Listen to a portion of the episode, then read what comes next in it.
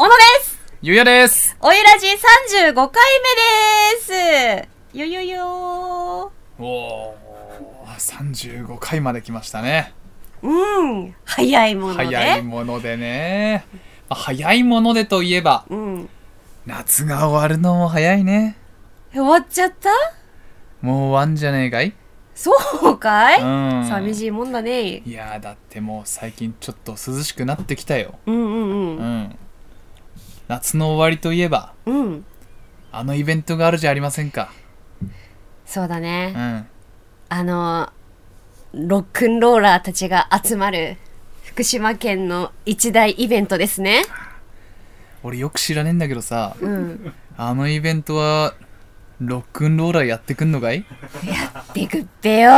ダルライザーが来るってことしか俺は知らねえんだけいどやいやいやすごい皆さんアーティストがやってくる、うん。風とロック芋煮会よね。ああもう秋だね。芋煮ですよ。ですよ。はい。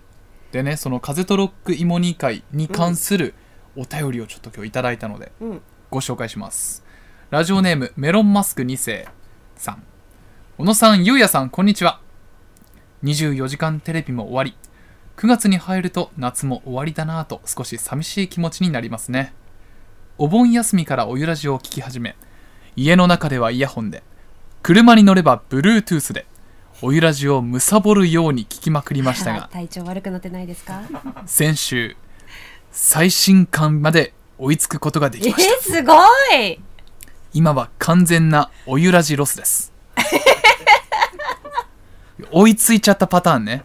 これネットフリックスでありますよね。カンドラとかであるうよね。んいやー追いついちゃったっていうね。わかるわかる。次が気になってしょうがないっていう。そうね。うん。で週末の風とロック芋煮会の芋野球にゆうやさんの出場が発表されましたね。はい。見に行くことはできないんですが経歴とともに大々的に参戦が発表された石井投手の活躍を期待しています。うん癖の強いアーティストに混じってどのように立ち回ったのかおゆらじでの報告を待っています。これからも楽しいラジオを期待していますといただきまして。はい、はい。そうなんですよ。風とロック芋煮会ってそういうライブだけじゃなくて横にあるあの野球場で芋野球って言って、うんうん。まあアーティストさんとか芸人さんとかが集まって野球をやるんですよね、そうね。アーティストさんとあとまあ福島選抜って言ってね。うん。あの福島県にゆかりのある皆さんのアーティストさんとかはい、とのチームもあるんですけどね。それも見どころの一つなんですけれども、なんとそこに私が出るということで、であの風とロック芋煮会の公式の SNS にね、うん、紹介されてます。速報。芋野球福島選抜が大型補給あ補強。補給。キャッチしちゃったよ。ナイスキャッチ。ワンアウトっつってね。福島選抜が大型補強。石井優也。福島中央テレビゴジテレ中メイン MC の電撃加入が決定。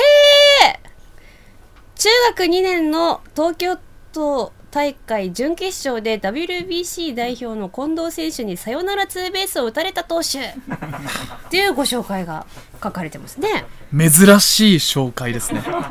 打たれた投手ね。抑えたとかならね期待感湧いてきますけど打たれた投手補強しちゃった。これはもう大型補強ですね。大型ですか？うん、打たれてますよこのピッチャすごい、うんかなか見ないね、こんな素敵な文面ね。ねえ ツッコミどころは明らかに分かりやすいっていう期待大打たれてんかいっていうね、期待されての今回うん、出場ということになりますね。すごくないですか？こんな小さい石井のエピソードも、おゆらじではしっかり話してますからね 確かに。だいぶ前に話してるよね。どんだけおゆらじはもう俺と小野さんの細かなエピソード喋ってるかってとこですよね。プライベートも何もないですよ。だからおゆらの方からしたらまあこのエピソード知ってるわっていう感じですよね、だからメロンマスクさんも多分あこの話知ってたわって多分結構余裕を持ってねこの速報を見たと思いますよ。多分あれでしょ、芋野球で石井さん呼ばれる時もこれ読み上げられるんじゃない？でしょうね。うん。うんまあまあまあそうだろうな。ちょっと、ちょっとこうずっこける練習してた方がいいよ。そうかそうかそうか、うわまあ、エンタメですからね。知ってたけどっっていうあえてパフォーマンスとして俺ずっこけるんで、うん。もし会場に来る方ね。俺のずっこけもぜひ見てください。そこが見どころになっていうん。まます、あ、本当はねアナウンサーとして関わりたかったんだけどオファーはね野球選手として来た。複雑だったけどね。うん。あ私はねあれだよ。あの風とロックのあのライブの方のね司会を担当していますので、健全。はい。ちゃんとアナウンサーの仕事をしています。関わり方健全ですね、だから小野さんはアナウンサーとして、はい。私は野球選手として、はい、あのイベント盛り上げますのでぜひ皆さん遊びに来てほしいなと思いはい。ます、会場で待ってますからね。はい。一緒に夏の最後の思い出作りましょう、はい。ということで行きましょうか。小野とゆうやのほのぼの夕焼けラジオえ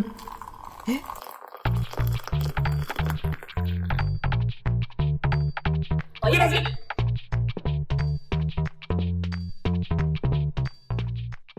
皆さんこんにちは。ここ最近寒くて寒くて何着ていいか分かりません。小野さゆりです。皆さんこんにちは。ここ最近も暑くて暑くて汗だくで毎朝起きています。石井優也です。ええどこが寒いの？最近寒くてさ。え？すごい寒いの。なんかえ寒くない？朝晩とか。うっそう。ん。寒い？え寒いんだ。誰も首縦に振ってないですよ。だって30度いかなかった日もあるでしょ？まあ前よりはね。そうなんか虫の音聞くとなんかさ寒く感じない？いやー寒くはないな。そう私だけなの。なんかほら夏の終わりだなって。寒い。うん寒い。だって私さだノースリって今あーブとかなたほぼほぼノースリーブみたいな格好してるけど。そうだってさ私今服がねノースリーブとかそんなのばっかりだからさ寒いのよ。寝る時なんてもうねもうほぼ全裸みたいな格好でさ寝てるから寒くて寒くてさそれだろう。原因。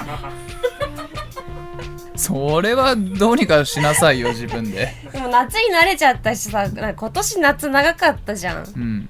なんか猛暑猛暑猛暑でさ私の服ももう猛暑の服しかないんだよねそんなことねえだろ。いや本当にないの。なんで毎年捨ててるんだよ服をいや断捨離好きだからさ、うん。夏しすぎだろ断捨離。夏 長くてさ気づいたらさ服なくなっちゃってそういう、なんかちょ中途半端な丈の服ってあるじゃん。なんか肘までの丈のやつとか。肘まで五分、え全部なくなっちゃったもう。うん、買ってください。夏長いせいだよね全部夏のせいですね。そう。ってことで。うん。まあそんなね夏も終わりですけれどうもん。お便り紹介していいですか？あお願いしはい。ます、おかゆさんです。小野アナウンサーさん石井アナウンサーさんこんにちは。毎日暑い暑いと思っていましたがはい。スーパーには梨ぶどうなどが並びそうね。夜はスズムシやコオロギの鳴き声が聞こえはいだんだんと秋を感じるようになってきました。そうですよね。ところでお二人の今年はどんな夏でしたか？この夏楽しかったやり残したなぁなどエピソードはありますか？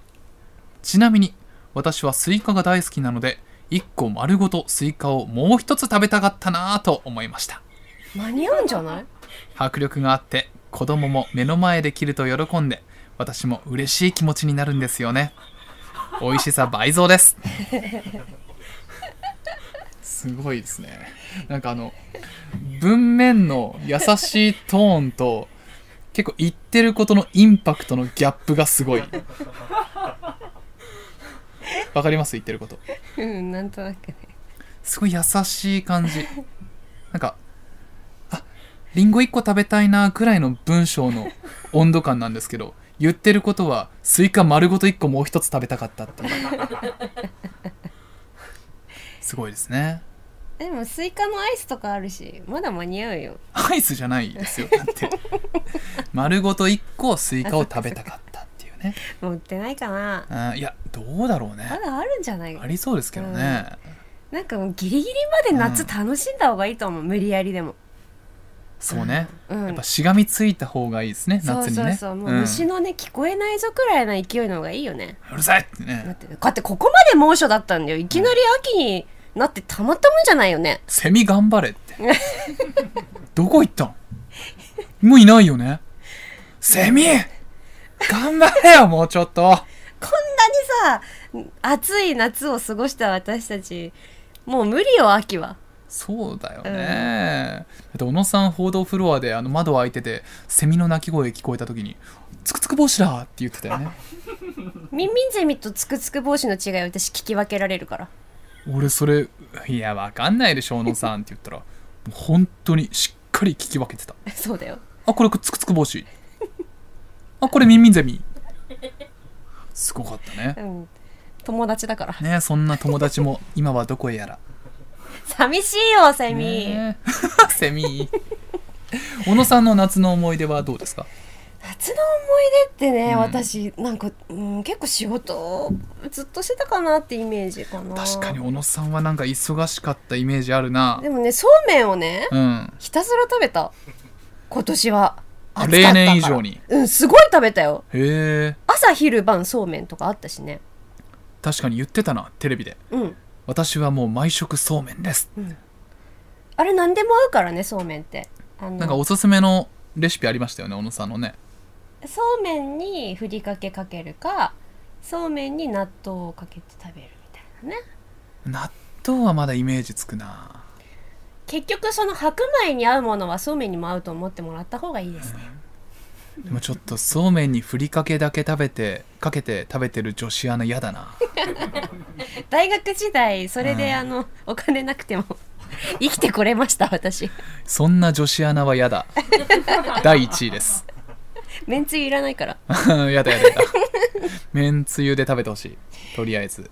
でさなんかこの間ねうん。そうそうめんが余っててでちょっと寒くなってきたからあのウーメンうんあったかいそうめん。うん。茹でてさそのうどんみたいな感じにして食べようと思ったわけ、でせっかくだからお昼に 会社に持ってって食べようと思ったの、はいはいはい。うんうん、よく私さスープジャー使ってるじゃん。ありますね。温かいままね。うん。持ち運べるやつ、スープジャーに作ったそうめんとあとスープ入れてあの持ってったわけよ。会社にね。うん。で家えまるでさもう出来たてのウーメンを会社で食べられると思って、もうウハウハでさその作った2時間後ぐらいお昼の時間になってスープジャー開けてさ食べようと思ったらさ、とんでもないことが起きてたの。とんでもないことが起きてた。私のウーメンうん私のウーメンなんと、うん汁がゼロで。なんかもう麺茶色い麺の塊みたい。なしかもさこう麺持ち上げてみたらもうスープジャーの形のままこう持ち上がってくる塊で。もう私恥ずかしくて。なんか優雅にウーメン食べようと思ってたのにさもうなんか 麺の塊をさみんなからこうなんかちょっと手で隠してさなんか 麺の焼きそばみたいな感じで食べたっていう思い出があるよ。えそんな吸うの？ウーメンっいやてびっくりした。びっくりしたけど本当に汁ゼロ。なん一完滴全に。もない。一滴も滴ってこない。すげえウーメン。ウーメンゼリーみたいな感じそうそうそうそうそうそうすごかったよ。見たかったな。いやもうこんな私も恥ずかしくなっちゃってさ、ん。何持ってきてんのってなるじゃん。なんか麺の塊 かぶりついてたら。口元とかこうやってなんか手で隠してさパソコンの画面のなんかで顔隠して食べたんだけどさ、一生懸命箸でほぐして。そうそうそう。いやほぐせなかったからもうん麺の方塊かぶりついてたよね。ええそんな女子アナは嫌だ。シーズン2 だからさあの夏の終わり皆さんそうめんをウーメンにして食べる人も多いと思うけどあの会社には持っていかない方がいいと思います。あんまいないと思うけどね。えー、でもねネギとか入れてすごい美味しく作ったんだよ、えでも確かにそれは想像できないわ。うん、いけるのかなって思っちゃう。え明日やってみ？やだよ。結果知っててやんの一番嫌でしょ。えやってみ？ウーメン本当にびっくりするからそうめんをうん。固めて、そういや固めてっていうか固まってた。あそうかそうかそうん。意図せずね。そう。そんな思い出もありました。へえそれ思い出なの？それ思い出でうん OK 夏の思い出。うんうん。じゃあ結構思い出。ほろ苦い夏だったんですね。そうだね。石井さんはなんかないの？あもう OK だったよ。夏トーク OK って今。うん。もう長い。あ全然石井さんはいいんですか？いや多分これ編集しないと。あしない？これ。編集しないかなファンじゃないよ。こっから仕切り直しっていう気持ちだったんだけど。わかっうん、俺はねついこの間あの市町村対抗野球のメンバーに選ばれたって話しましたよね、してないっけ？いやなんかしてない。かすかな記憶である、うんしたようなしてないような。まあとりあえず、うん。そう入ったんですよ。郡山市のね。代表に入っ福て島県郡山市の、はい、でその市の壮行会がある。うん。あこれ言っとくけど仕事じゃないですからねこれ完全趣味です。はい。趣味の草野球で郡山市の選抜に入って、でこの間、まあ、表敬訪問って言ったらあれだけど、あの、郡山市に、市役所に行って、ユニフォーム着てね、プライベートプライベートで。完全プライベートで郡山シティって書いてあるユニフォーム着て、市役所の中入ってって、いや、大会議室よ。一番大きい会議室のところにこうやってね、座ってさ、式次第とか置かれてて。では、これより、えー市町村対抗野球、郡山市代表の、えー壮行会を行いますって言って、まずはじめに、品川雅人市長より、皆様に激励のご挨拶ですって。市長出てきて、うわーと思って。大丈夫なんか他本局物じゃん。い他局の取材とか来てなかった？や、あのね、主催がね、あの、福島民放社っていう、あーうちは福島民友と系列じゃないですか。はいはいまだうちはね、系列じゃないのよ。で、その民友、民放さんの取材は来てて、で、ちょっと気まずかったんだけど、まあでもね、代表だからさ、まあまあまあ。胸張って座ろうと思って。まあここは仕事関係ないぞってね。目の前でさ、うん。市長がこう喋ってて。アナ。ウンサーだからねでも、うん、えみんな頑張ってくださいって応援してます。ありがとうございます。みたいな感じにあって。でその後こう旗をね贈呈するシーンがあったのよ。うん郡山市のそう。式郡山市の旗をえー監督に贈呈するっていうシーンがあって。でそれが俺の目の前で行われたのねじゃあ品川雅人市長お願いしますって言って市長がこうやって旗を渡すでしょ。でここでポーズ取ってあのメディア用の写真を撮るわけよ。はい OK ですってなった瞬間に市長がこれベンツ。ベンツなんだよこれ。ベンツ。どういうこベンツ？ってえ市長？ベンツってどういうことですか？と思って。旗見たのよ。そしたら郡山市のマークがベンツそっくりなの。ベンツのロゴわかる？ねめっちゃ似てて。市長ベンツ。ベンツだよ。って言ってすごいニコニコして。俺もあベンツなんですね。みたいな。笑顔でこう。アイコンタクトでね会話して、まあ、それが夏の思い出かな。そうでしょ。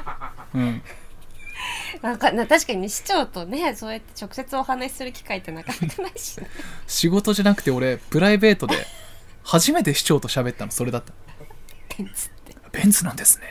でもさそのマーク私確かに歩いてるとなんかマンホールみたいなところかな、とかに結構あったりしてね、うん。そっかあれベンツだったんだ。めっちゃ似てる。同じやん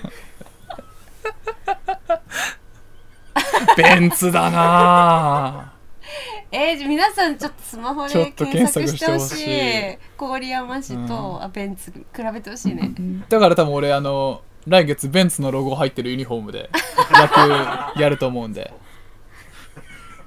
頑張ってね。えそれ勝てば何,、何何かある？でも勝っても福島県の、まあ、優勝っていうだけ。ああですごいじゃん。もしそれで優勝したら、また品川市長に会いに行くってこと、ね。えベンツもらえっか もらえないでしょ。な 頑張りたいと思います。頑張ってね、はい。プライベート充実してますね。はい。という夏の思い出がありました。でこの後はね大好評のブラックポストのコーナーありますので、えー待ってました。皆さんこうご期待。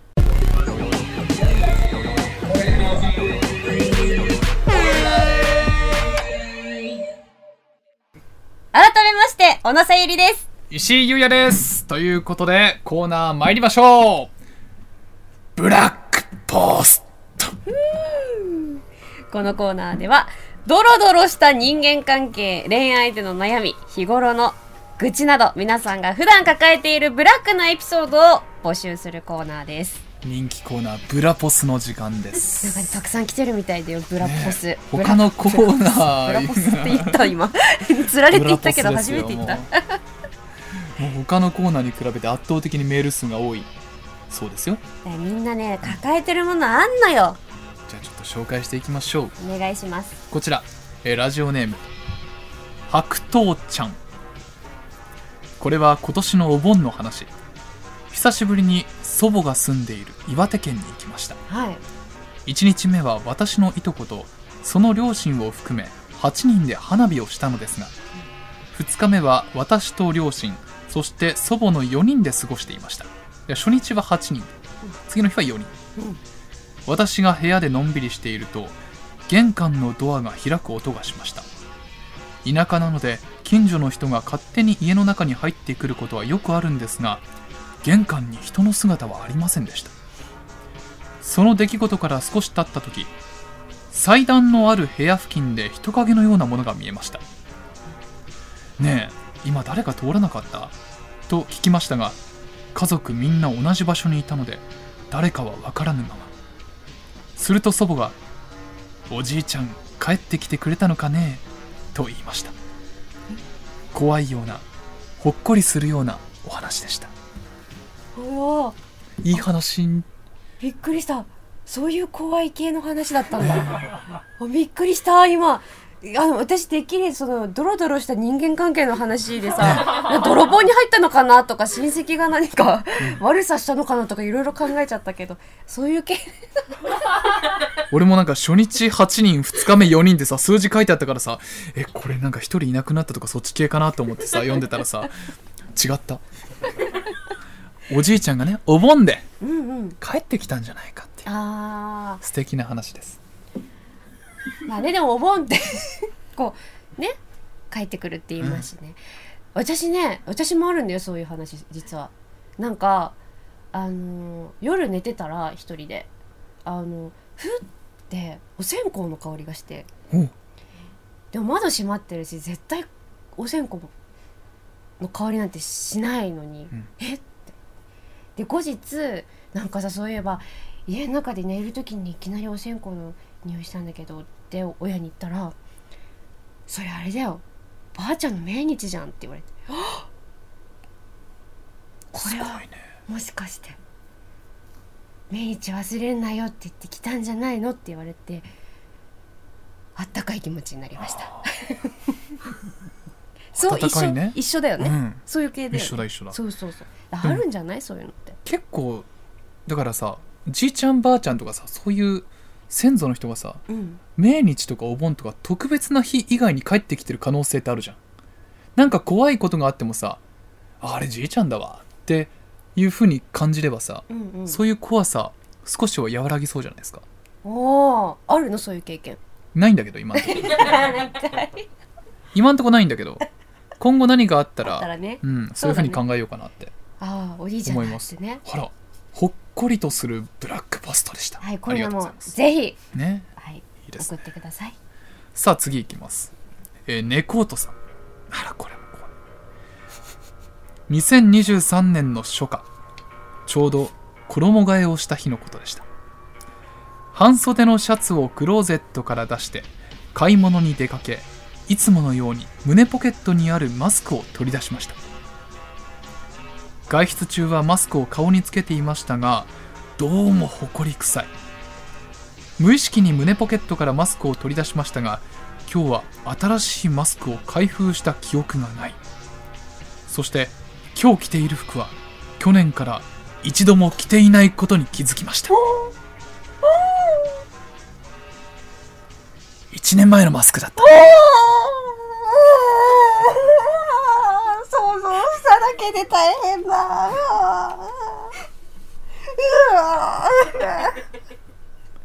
しばらくマスクつけるとき私思い出しそうその話。でもさああると思うよ俺これ。え？だってコロナ禍で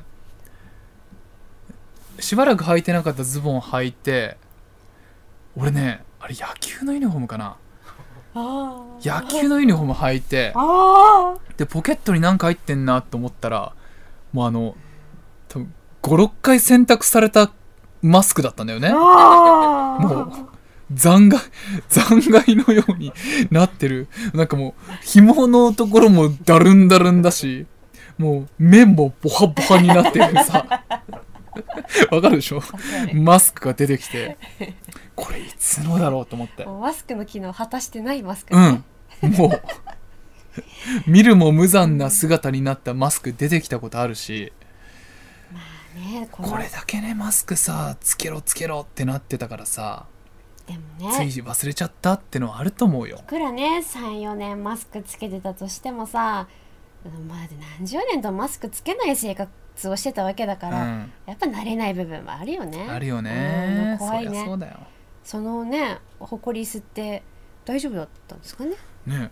その後の症状については何も書いてないですね。いやいや気をつけたいね。うん。うん。まあでもこういうのもだんだん少なくなっていくといいですね。ね。コロナが落ち着いて。ありがとうございます。次行きましょうか。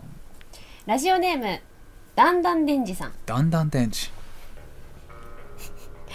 最近のモヤモヤです誰にも相談できない話でお二人にだけでも聞いていただけると嬉しいです。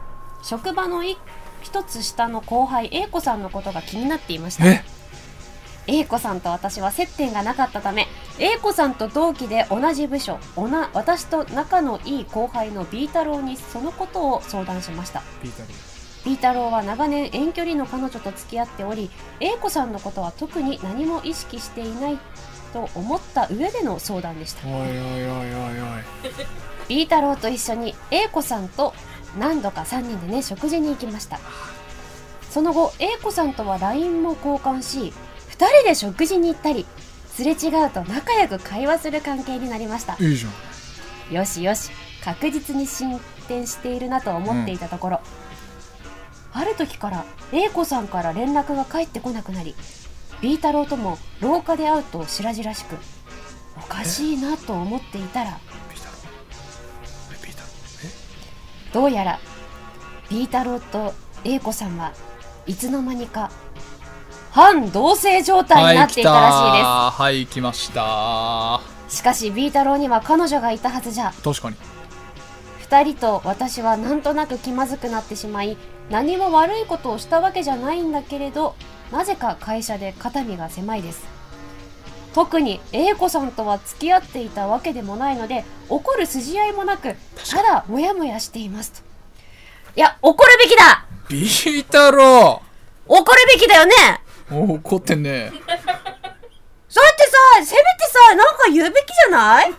だんだんデンジさんより怒ってるじゃない。もう読みながらふつふつふつふつ怒りがねもう込み上げてきてしょうがなかったよってまず B 太郎はさこうだんだんデンジとよ相談し合ってた仲なんでしょ？だな。でだんだんデンジが A 子さんと付き合いたいみたいな話しててだんだんだんだんデンジって呼び捨てにしちゃってるだんだんデンジデンジがその B 太郎に相談してたわけでしょ？なですね。のに B 太郎が A 子さんと付き合っちゃったんでしょ？しかも反同棲だったよ。いつの間にか。ありえなくない？これだから隠して付き合ってたってのは罪深いね。しかも遠距離の彼女どうした？ピー太郎えだでんでんでんじ違うだんだんでんじだ。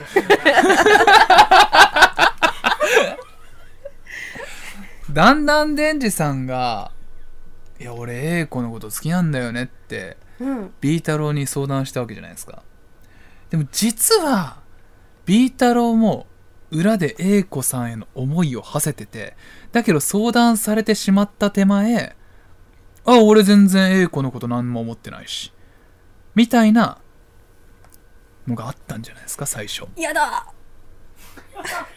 すごくやだ。だって遠距離の彼女はどうしたの？遠距離はその時彼女はいたけれどもやっぱりうまくいってなかったと。かだったら B 太郎はしちゃんとさだんだん天智に言うべきだよね。だそうね最初に相談された時点ででんでんでんじに言うべきだった。そう。だんだんでんじ罪深いよ。B 太郎よ。おゆらじに一回来た方がいいよ。うん。これ説教されるうとん。その時多分ひろこ呼んだ方がいいの。親 ね私の親、うん。ええ大人ってこういうことある？いやいつの話かわかんあでもそうか会社の話か。いやでもこれはね。なんかそのさ恋愛云々じゃ人としてちょっとさそうね。うん私は悲しい。私このだんだんデンジさんが A 子さんにこと好きっていうのはさビータロー分かってるからそれを多分 A 子さんに言ってるわけよ、A 子さんもあだんだんデンジは私のこと好きなんだって多分ね俺後半分かってったと思うよ。あーだからちょっと連絡返ってこなくなっちゃったんだ、で裏でさ2人で同棲しながらえ？どうするみたいな話してるんでしょ？かわいそうだねこれは。でもだんだんデンジ君はね悪いこと一つもしてないしむしろ反面教師にして生きていけばいい。ビータローにもならなくていいし A 子さんみたいな人を好きになるのももう違うんだよだから。タイプでも違うんだって運命じゃなかったのうんうんそうねそうそういうことだよねうんうん。いやいや、ビータローという子はもう好きにしとけばいいんだから。でも、だんだん電池の方がレベルは上ですから。うん。そうだよね。うん 私はだんだん電池の味方だから。もうおゆらじはだんだんデンジを応援してますかはい、らね、もう全力で応援します。まあ今ね、どういう感じなのか、近況わからないですけれども。そうですよ。またね、別にいい人見つかったらその会社で今肩身狭いっていう気持ちもね楽になると思いますので。でもこれあねこれ最近のモヤモヤだって。怖い。じゃあ最近の話なんだ、どうする、ねえ怖いね。いやまだちょっと気持ちの整理つかないかもしれないねね。これ。うん。でも、あの、だんだん電池、あの、ビータローより幸せになろう。うん。それが一番のあれだよ。でこういう時だからこそ見返しだビータローに対してすごい余裕ある接し方をしたら、うん。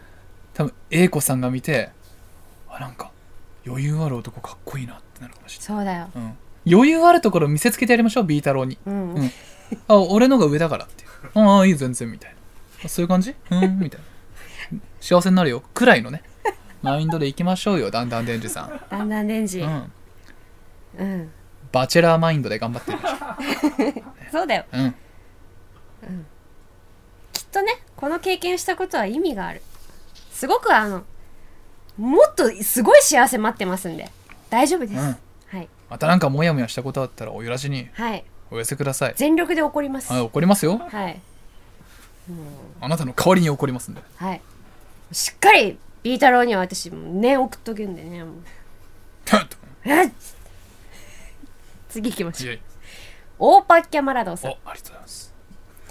大学生の時に付き合い始めた彼女がいたのですが卒業を迎えた後はそれぞれ別の場所で就職が決まり遠距離恋愛をすることになりました。ほ新社会人慣れない環境でせわしなく毎日を過ごす中お互いに日々連絡を取って励まし合ったり愚痴を聞いたりまとまった休みができたら行き来するなどして付き合いは続きましたそんなコーナーで20代も終盤に差し掛かり仕事にやりがいや自信が持てるようになってきたあたりで結婚という選択肢も現実的なビジョンとして意識するようになりました、ううん。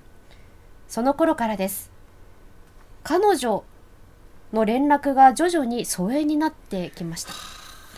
まあお互い生活のリズムも違っていますし疲れもあるんだろうななんて思っていたのですがある時共通の友人を介して彼女が向こうで近々結婚するらしいという話を聞きました。動機がしました。それまで私たちなりのペースでうまくやってこれたと思っていましたし別れ話を切り出された覚えもないのです。寝耳に水とはこのことです。そんなことってあるんだとどこか人事のような感想が口をついて出てしまいました。それ以来彼女とは音信不通のままです。こういう話を送るコーナーで合ってますか？あってんだけどさ。出るね。いやいやいや。いつものマラドーさん のスタンスとちょっと違いすぎて。ちょっとねいつも楽しいものを送ってくださってるうん。マラドーさんですけどマラドーにはなんかこんな経験をしてたなんて壮ね絶だねこれはね。あ俺これ自分の立場だったらもう気持ちの整理つかないかもしれない。こんなことあるの？しかもさ大学生の時にに付き合い始めて20代も終盤にささ差し掛かる頃までお付き合いしてたんでしょ、ねだ本当ねななんで？10年近いお付き合いだよね。そうだよね。うん、何にもなかったんだねその予兆っていうかさ。だってでも彼女の方は何もう別れたって思ってたのかな？いや。だって共通の友人を介してだよ。すごいですね。け近々結婚するらしいという話を聞きました。こんなことってあんの？本当に。で自分でも言ってますよ。マラドーさん。人事のような感想が口をついて出ました。そんなことってあるんだ。ねこれはこれはねどうする？今後のなんか人生観変わる出来事ですよね。なんかさ信じられなくなり人そ信じられなくなるう、ね、うん。だからもしかしたら本当に彼女の中では別れてたのかな。へ怖えでもさ付き合う時も別れる時もさなんかサインとかしないじゃん。サイン？今日から付き合いますみたいな。ああ誓約書みたいなね。ないじゃん。うん。だからこうなっちゃうのかな。だからそういうの作る？システム。結婚みたいな感じか。婚姻届的なそう。付き合う時のねちゃんと誓約書みたいサな重くない？それはそ重れで。いよね。本当に良くないね、そういうのは。でもそのぐらいしないとって思っちゃうよねこっちからするとさ。ね。えそっかでもこれね仕事も楽しくなってってのもわかるしね。なんかほんと20代後半の悩み代表だね、一番人生変わっていく時だからね、あの花束みたいな恋をしたって映画知ってる？ああちょっとね名前しか知らないけどね。あれなんか似てない？ちょっとお互いなんか仕事とプライベートの狭間で揺れてみたいな話？あそうなんだ、うん、でもなんかそれよりもびっくりのエンディングだった。えー、と思った。まあでもさこの彼女が悪いよ。やっぱうり、ん。なんか2人でなんかすれ違う何かがあったんでしょうね。だからこれ遠距離ってのはやっぱ難しいんだよな、まあでもねでもだよ。ゆうたんよ。これはね、だからこの人とも運命じゃなかった と運命じゃなかったんだよ、だって運命の相手だったらこんなことしないじゃん。しないよね。相手は。うん、うん。らきっとね、うん。なんかあなたには別の人がいますよっていうそうそうそうもう神ことだったのかもしれないし。お告げだお告げでしたよ、ね。だからこういう話を送るコーナーで合ってる。でちょっと適切な何かこうアドバイスができるかっていうと何も今できないんだけど。でちょっもとあの私たちがびっくりしちゃっただけでそうだこうねいう話を送るコーナーで合ってますので。はい。でもあの、ね。マラドさんこれからもおゆらじにねたくさん送ってください、いつもあの大パッキャマラドーさんって言わせていただいてましたけど今日からマラドーさんで。うん、なんかすごい距離近くなった感じする、もうマラドさん。ママラドラドをね。これからもよろししく、いつもありがとうございます、うん。盛り上げていただいて。こういう経験した人は強くなりますのでね。ね本当深みが増しますよね人としての、本当にマラドさんこれからもおゆらじともどもよろしくお願いいたします。頑張っていきましょう。今日もブラックな。すごかった、ねお便りたくさんご紹介させていただきました。いやすごい。あの私の想像以上のブラックポストでびっくりしたねね小野さんが一番悲鳴上げたのは誇りでしたけどね、私さハウスダストなハウスダストアレルギーでさえあの大変なのよ。あの、うん。ほこり吸うと。もうその日一日あの喘息とあの鼻水止まんなくなるアレルギー症状起きるから、えそれは怖いそうねだからちょっと恐怖を感じました。ですので今後も皆様からの色とりどりのブラックポスト お待ちしておりますので、はいよろしくお願いいたします番組では皆様からのメール受け付けております。コーナーへの投稿はメールの件名にコーナー名をご明記ください。ポスターを貼っていい場所、新コーナーのアイディア、お悩み相談室、観光大使目安箱、怖い話、ブラックポストのコーナーも募集しています。メールの宛先はすべて小文字で、podcast.fct.jp です。そして番組のホームページの応募フォームからもメッセージを受け付けています。概要欄の URL からチェックしてみてください。採用された方には番組特製ノベリティをお送りします。皆様からのメールお待ちしています。あげラジ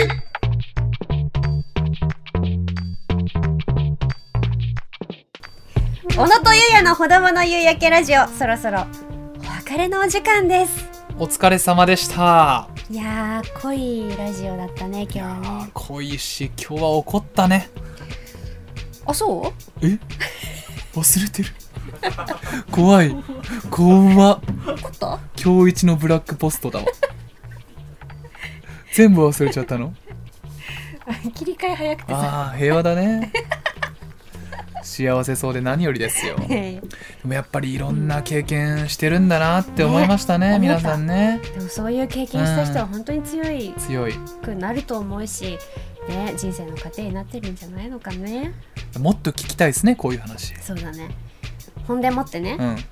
そろそろ私、このおゆらじでね、やりたいと思ってることがあるんです。発表します。ででんみんなと直接おしゃべりしたーい。声でかーい。声でかかったなど今うだ？みんな耳大丈夫ですか？どうだ？イヤホンで聞いている人聞こえたか？一回多分外してると思うよ。うるさその今聞いているそこのあなたたち私はうん。君たちと直接話をしたいんだ、偉そうだな 偉そうだぞ。直接おしゃべりをしたいうんんだまあ確かにね。うん、リスーナー参加型ってことっすか？そうそうそう、ええいいじゃない。だからねあの YouTube とかで生配信したりして生電話とかしたらどうかなって思います。あいいっすね。例えばね公開お悩み相談とか、うん。公開怖い話聞いたりとかどうですか？ええやないの。い いやないの。OK もらいましたあのみんなで盛り上がれていいですね。うん。お悩みとかを言ってさう。ん。私たちだけじゃなくてみんなで一緒に考えられるしうん。怖い話もさみんなで一緒に怒れる。そうだよ。このビータってみんなでわーって囲めるから。そうそう。うん。いいよ。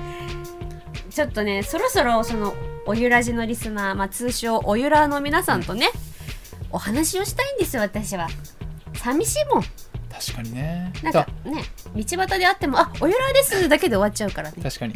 直接ね。そうちゃんとお話ししたい、課題とかもちょっとね明確にしていきましょまあ、あとうおゆらじの、そうだね、うん、聞いてねリスナーの方から。確かに。何が足りないのか。方向性ね。うん。あとどんな人がおゆらじを聞いてくれてるのかも知りたい。こちら側からするとね。で今まで YouTube の配信とかってやると大体ゴジテレを見てる方がメインで参加してくれてたじゃないですか。うんうんうん。多分ちょっと客層変わるよねね、うん。こう結構お便りとか読んでるとゴジテレ番組を見ている人以外の人も送ってくださってそうだなって思うもんね。うんそんな皆さんと喋るのを楽しみにしております、小野とゆうやのほどもの夕焼けラジオは Spotify、Apple Podcast、Amazon Music、Google Podcast で聞くことができます。